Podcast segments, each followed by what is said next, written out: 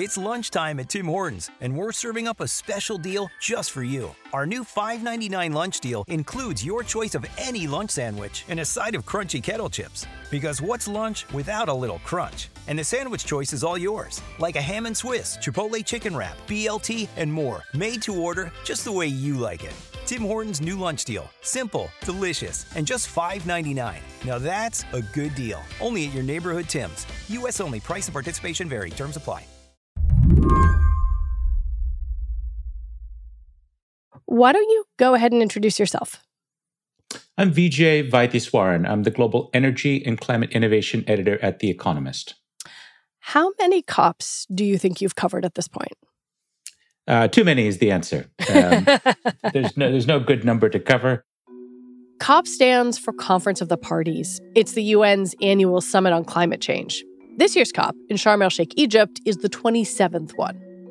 The most memorable one probably was uh, in The Hague in the Netherlands uh, a couple of decades ago when I was standing near Frank Loy, the US negotiator, who had a pie thrown in his face. And I can still taste the custard.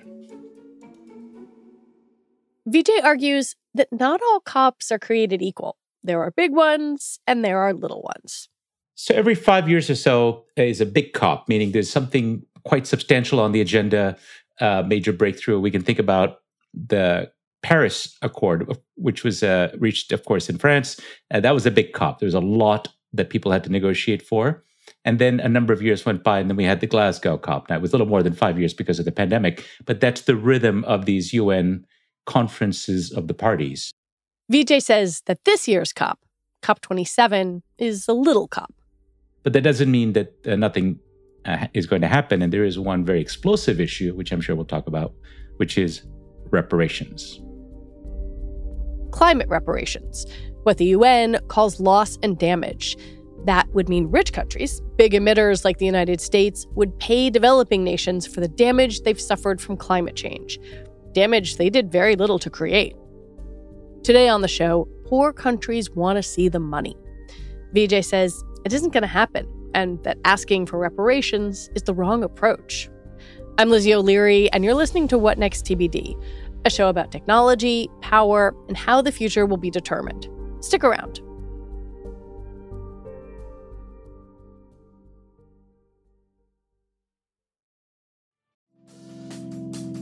Reboot your credit card with Apple Card, the only credit card designed for iPhone. It gives you up to 3% daily cash back on every purchase.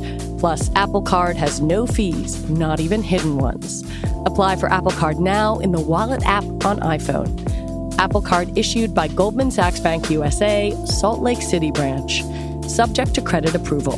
Variable APRs for Apple Card range from 19.24% to 29.49% based on creditworthiness. Rates as of February 1st, 2024. Terms and more at applecard.com. President El Sisi, thank you very much for this wonderful hospitality. Apart from your standard diplomatic platitudes, UN Secretary General Antonio Guterres was not subtle in his opening remarks at COP27. Greenhouse gas emissions keep growing, global temperatures keep rising, and our planet is fast approaching tipping points that will make climate chaos irreversible. We are on a highway to climate hell with our foot still on the accelerator. But climate hell looks different depending where you are on the globe. And going in, everyone pretty much knew what would be on this year's agenda. If you just look at it from the point of view of, you know, uh, what's realistically achievable, there was a chance that at this particular gathering, we would see the issue of loss and damage. That's UN speak for money that uh, would be paid from rich countries, particularly to the most vulnerable poor countries, uh, in recognition of the fact that rich countries got rich burning fossil fuels by and large uh, and contributed the most to the problem, and that mostly vulnerable countries, especially the island states and some of the very poorest countries, are the ones that are going to suffer the worst damage starting very, very soon, and therefore should be compensated, right? That issue had been fought for a very long time by the rich countries, especially the United States, Yeah. that didn't want to acknowledge it uh, because they were worried about liability, lawsuits. And there was some hope that this might be discussed formally on the agenda, and that's what's happening this time. The idea of loss and damage, or climate reparations, isn't new. The Pacific island nation of Vanuatu raised the question of who should pay for damage to their archipelago back in the 1990s. But what's novel, Vijay says, is rich countries allowing discussion of the issue into the carefully choreographed linguistic dance of international negotiations. On the first day of COP, uh, just as it was starting, there was actually a surprise that the uh, particularly the advanced economies, notably the United States, allowed loss and damage to be formally written into the agenda for discussion, right? Because they had, they had obstructed it. That terminology, especially because it was loaded uh, with the concept of reparations Hmm. possibly coming through, was one that was blocked historically by um, Western governments. And this time it's on there as a point of discussion. Now, that doesn't mean there's going to be any money, that doesn't mean there's going to be any resolution of it at this COP, but now it's officially part of the process. And so that's something. And uh, it, at least it's, uh, you can think of it as a, you know, the sort of the thin end of the wedge on this issue. Yeah, I, I am fascinated by the, for lack of a better term, glacial pace by which some of this moves. I mean, loss and damage was talked about in Warsaw in 2013 and again in Madrid in 2019. And yet it seemed like this was was the big one of sort of having the United States and the EU at least be willing to maybe discuss this. the idea that rich countries should acknowledge uh, that there was uh, historic contribution to emissions, that poor countries will suffer the brunt of this, and that rich countries should help pay for uh, dealing with these consequences. Right? Uh, that that idea has been around for decades. It's uh, and e- and in the UN uh, discussions has been around, but it has always been resisted in part because um, uh, there are several questions. Right? Uh, some of them related to liability. That is, if uh, particularly the United States acknowledges some sort of culpability, liability, then the lawsuits would never end. We're a litigious society. We already know there are climate lawsuits that are underway and attempts at climate lawsuits around the world. And so there was a great reluctance from uh, American administrations of both stripes, not only one uh, or the other, but uh, really all American administrations have been resistant to that idea for that reason. John Kerry, the U.S. climate envoy to these talks, dug in his heels when asked about it at the conference. But it's a well known fact that the United States and many other countries uh, will not uh, establish some sort of, uh, uh, you know, some sort of a legal structure that is uh, tied to, you know, compensation or liability. That's just not happening. Uh, but there are also other questions raised about what exactly would be the structure of any fund that's created, right? How much money would it be enough, and how would it be spent? If it's just an enormous kitty with lots of money that the UN administers, questions come up about transparency, about corruption, about efficiency. Is this the right way to deal with the problem, right? So it's not just a question of uh, not wanting to say sorry or not wanting to cough up the money.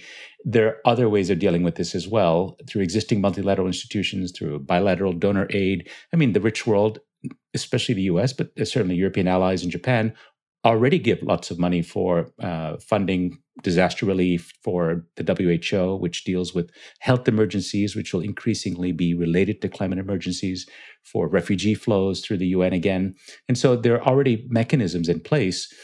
What would a giant new UN fund do that would be really good? Uh, if it were done well, that'd be fantastic. But a lot of people have doubts about the UN. Can it really administer a massive fund in a non corrupt way?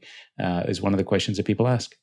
Vijay says he's not skeptical of the moral case for loss and damage, but he questions whether it's at all practical. I don't think we're going to find a lot of uh, support for a massive loss and damage fund. I certainly agree at this COP. I mean, that's not going to happen, not at this gathering. Um, I think at best, what might happen is some agreement to have a, a, a discussions continued at another UN forum going forward. Um, that is the you know this process will wind down for a year or two, where we continue to talk about talking about talking about talking about maybe ultimately setting up a fund that has maybe some unknown amount of money. That's sort of how these things work, right? It's a slow walk. I think that's sort of what's going on here. But let's even game it out and say, okay, let's get to the end of that movie. There is a fund, it's set up. Developing countries get what they want. How much money would there be?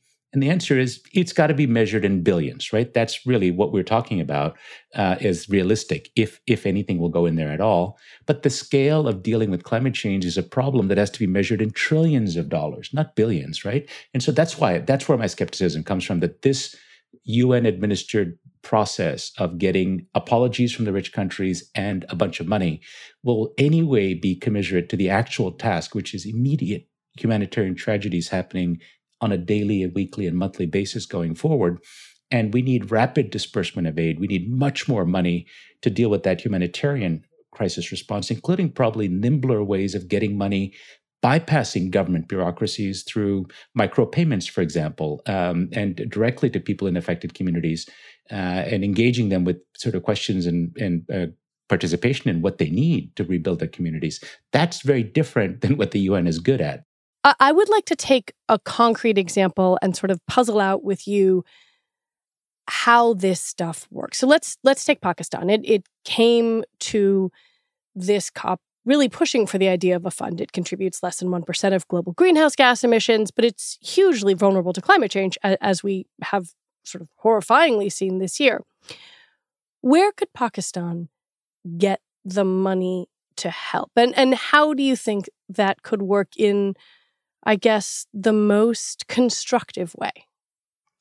So I would reframe the question, if you don't mind. And I would say, what is the best way for countries like Pakistan to deal with the ongoing and increasing uh, risk of these sorts of emergencies, right? That are caused by or at a minimum exacerbated by climate change. Now, let's remember disasters are a normal uh, and, and horrible reality for the developing world and have been through all of time, right? Before uh, the Industrial Revolution began, there were disasters in the developing world.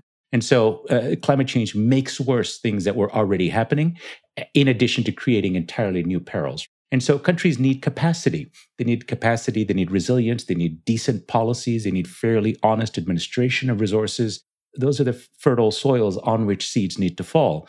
If you simply pour a bunch of money into a system that doesn't work, a, a corrupt cronyistic state, let's say, or one that has very little uh, community outreach, local adaptation capability, then you're not going to have the effect that you want.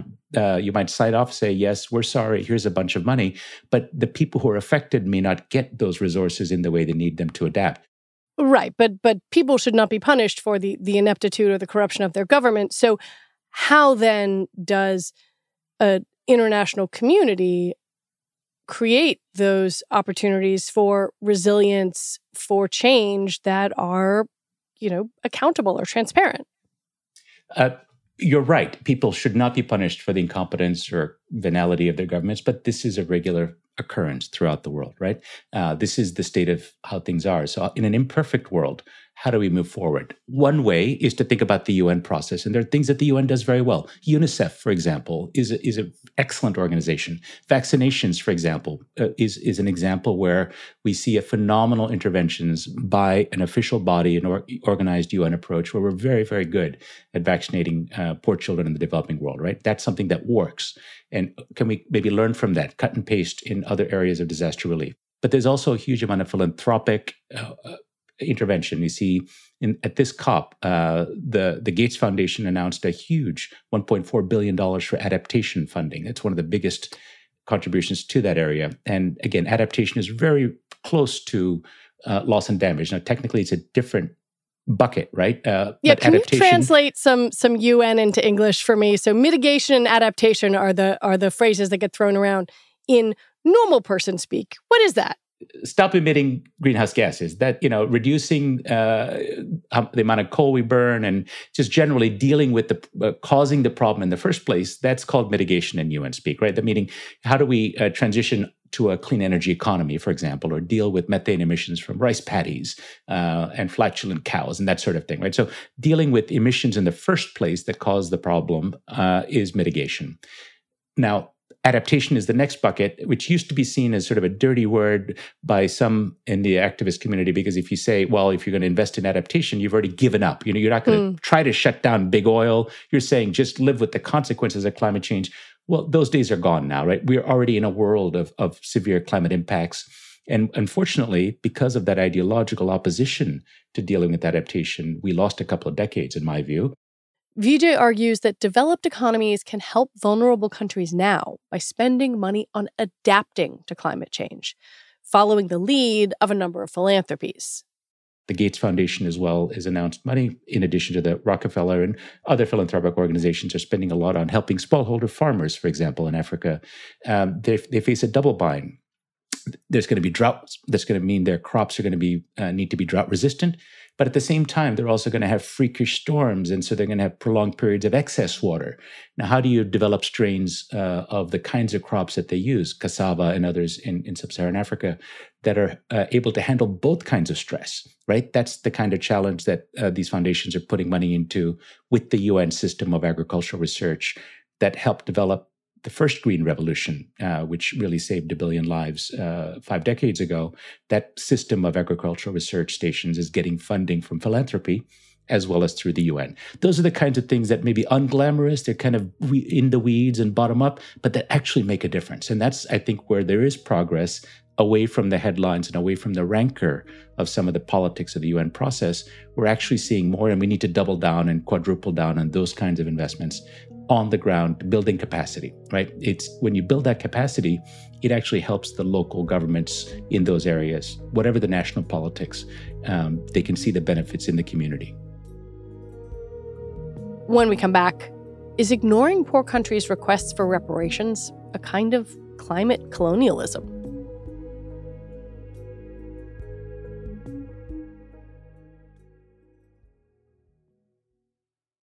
I sort of hear you describing a, a two track thing where maybe at the COP there are the press conferences and the big negotiations and and sort of whatever grabs headlines and then the unofficial stuff that's that's happening on the sidelines whether that is you know under the umbrella of the UN or under the umbrella of philanthropy. Is that accurate? Absolutely. And and not only those categories but we see the private sector stepping up as well.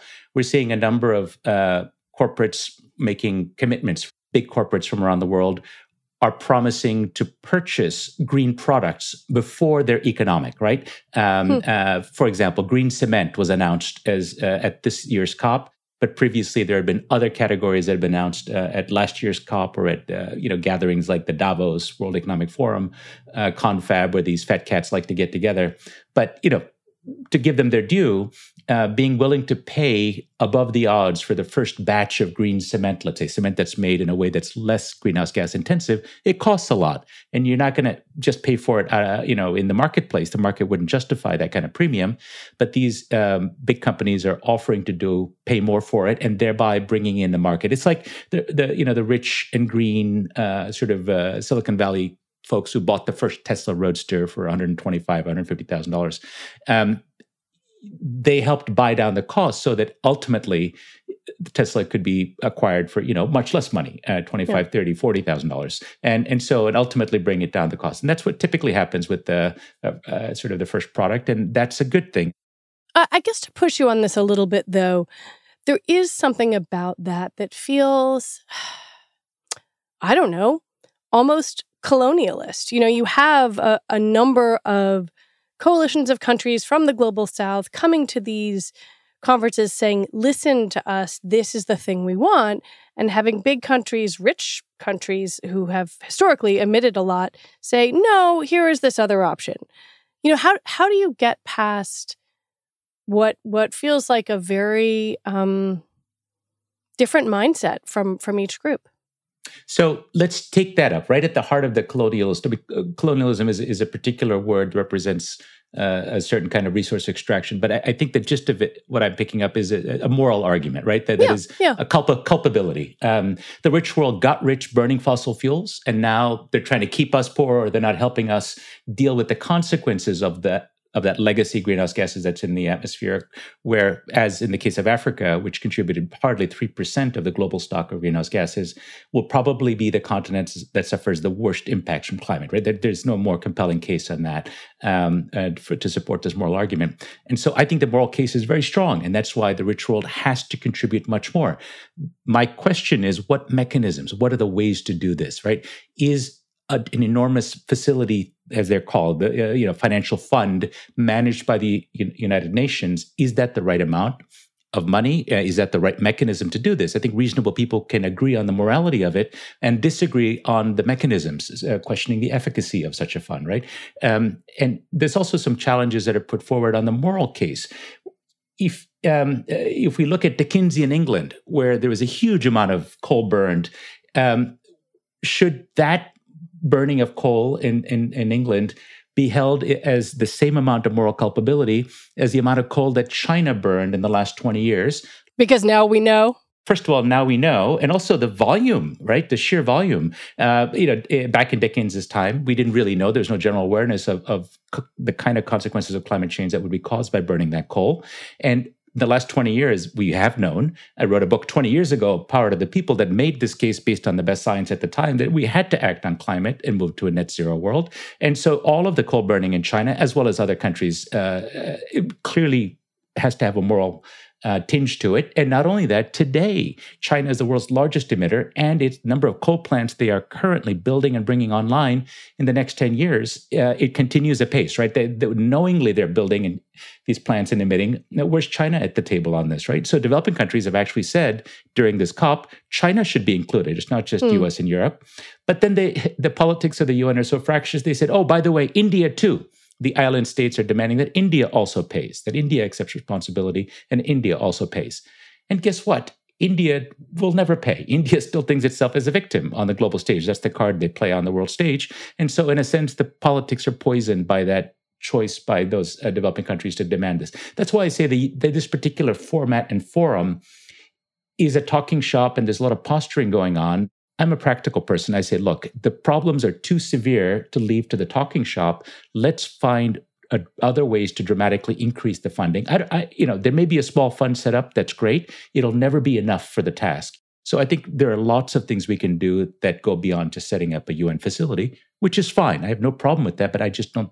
I think that'll be a palliative. I don't think it'll solve the problem. I mean, speaking of China, you know, Pakistan owes about 30% of its debt to China. If if they wanted to, they could just give them a big haircut and give them a lot more money for climate change, but I think you and I would probably agree that's not going to happen. I think the question of developing world debt is not just uh, China, of course. you know, the, there's a huge problem, an overhang of debt in the developing world, and if new kinds of assistance to help the uh, developing countries green, uh, develop their clean energy, is done through debt instruments in a world of high interest rates, in a world of inflation that we're entering, possibly a global recession.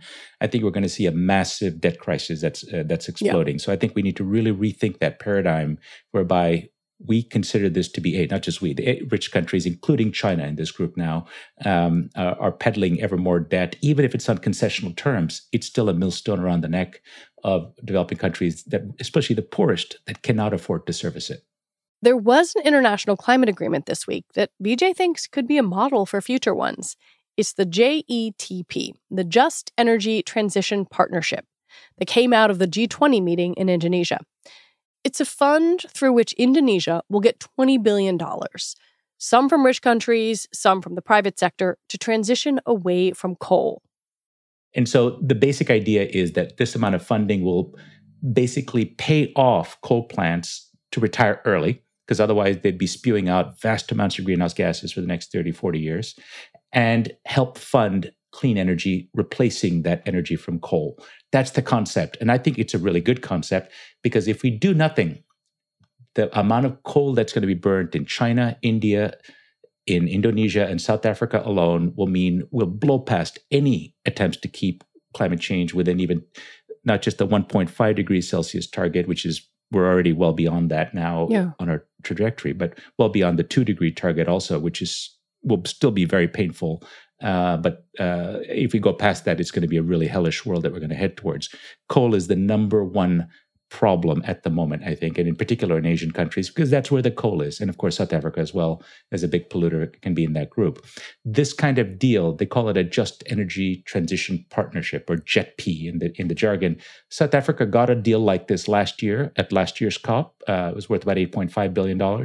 Indonesia is a much bigger polluter and a much harder problem in terms of uh, the coal mafias and the power of coal elites in that country. And so it's really interesting and innovative to try to tackle this problem by bringing in fresh capital, basically to bribe the coal companies and the, the those you know investors in, the, in in coal who have a legitimate legal reason to see their assets run a useful life. You say, hey, we're going to pay you more to wind down your dirty business and that way you create room in the marketplace for what will be subsidized clean energy. I think it's a very interesting experiment. I, I wish it uh, luck. I hope it succeeds. Coming out of this COP, and I guess kind of watching all the various developments, um, as someone who's covered a lot of these, do you feel hopeful or or yeah? I guess I sort of wonder how you are feeling about what you saw and what you didn't see if you only look at what the UN is doing, you would bang your head against a wall, right? It's a very, very frustrating process. Because yeah, you have to get all 200 plus countries to agree, and they get, it's impossible to get them all to agree on anything, or it's very difficult anyway, right? And so it's almost set up to fail the UN process because of any one country can veto the entire process. And we saw this uh, last year at Glasgow, where there was nearly a consensus to phase out coal. That would have been a huge breakthrough. But at the last minute, the delegate from India hmm. put up a veto. And so the group, which was almost ready there to, to phase out coal as an agreement, a, a official UN agreed uh, sort of um, uh, uh, language, we're going to phase down coal was the compromise. Now, what the heck does that mean? Phase down coal? It, it, it's meaningless, right? It's UN babble for really uh, uh, with no targets, no timetables, no money, no nothing. So that's the kind of thing that can happen with one country. So the way I look at it is, I say, look, you have to look at this um, uh, like we saw the uh, nuclear arms talks between the USSR and the US during the Cold War or the trade discussions uh, at the GATT, which was the, the, precursor to the WTO, the World Trade Organization every year, for year after year, decade after decade, negotiators would meet and they'd try to make progress on different issues. And a lot of times they'd go home empty handed. Sometimes the talks would collapse. But every once in a while, when the timing was right, when self interest aligned, they'd have a breakthrough. And that talking shop kept, you know, in the case of the nuclear talks, it kept us from having a, global Armageddon, and we ultimately did reduce the level of danger uh, to the point where we could get to a Cold War that was not a hot war. In the in the case of GATT, we did create the World Trade Organization, and we had a phenomenal golden age of globalization. For all of its flaws, did help lift up probably a couple of billion people out of the direst poverty, and they were the great beneficiaries of globalization. And so there were things that were achieved.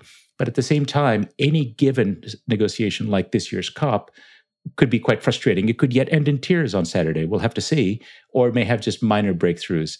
At the same time, the real action happens from the bottom up, on the side, at the periphery, through coalitions of the willing. That's that's where I find my optimism. Do we have time for that as a planet? Well, the planet's going to be fine. It's a question of does humanity have time, right? And the answer is no. We don't have time. We we needed to have acted a couple of decades ago when people began to sound the alarm, and we did not. Right? We have failed. There's no other way to put it. There's no simpler way to put it.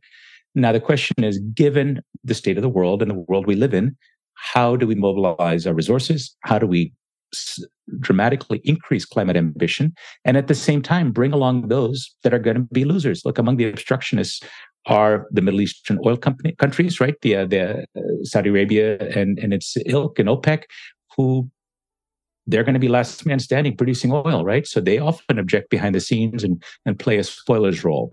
Um, they're the developing countries. In this COP in Africa, we had a number of African countries point out the hypocrisy of Europe guzzling the world's natural gas in the form of liquefied natural gas, LNG imports, so they can keep its lights on during its crisis, raising prices for the poor world to get that gas, and stopping African countries from developing their own gas. Europe has objected and, and put up obstacles. Um, and they say, look, you know, you developed and got rich, and now you're keeping us from developing using our resources. That's hypocrisy. And so you see, it's a little more complicated than just, well, the plan is clear. Why don't we just act on it? Different people have different points of view on what the plan should be. Vijay Vaitheeswaran, thank you so much for your time. It's been a pleasure. Vijay Vaitheeswaran is the Global Energy and Climate Innovation Editor at The Economist. And that is it for our show today. What Next TBD is produced by Evan Campbell. We are edited by Tori Bosch. Joanne Levine is the executive producer for What Next, and Alicia Montgomery is vice president of audio for Slate. TBD is part of the larger What Next family, and we're also part of Future Tense, a partnership of Slate, Arizona State University, and New America. And if you are a fan of the show, I have a request for you. Join Slate Plus. If you become a member, you get all your Slate podcasts with no ads. Just head on over to slate.com slash whatnextplus to sign up. All right, we'll be back on Sunday with another episode. I'm Lizzie O'Leary. Thanks for listening.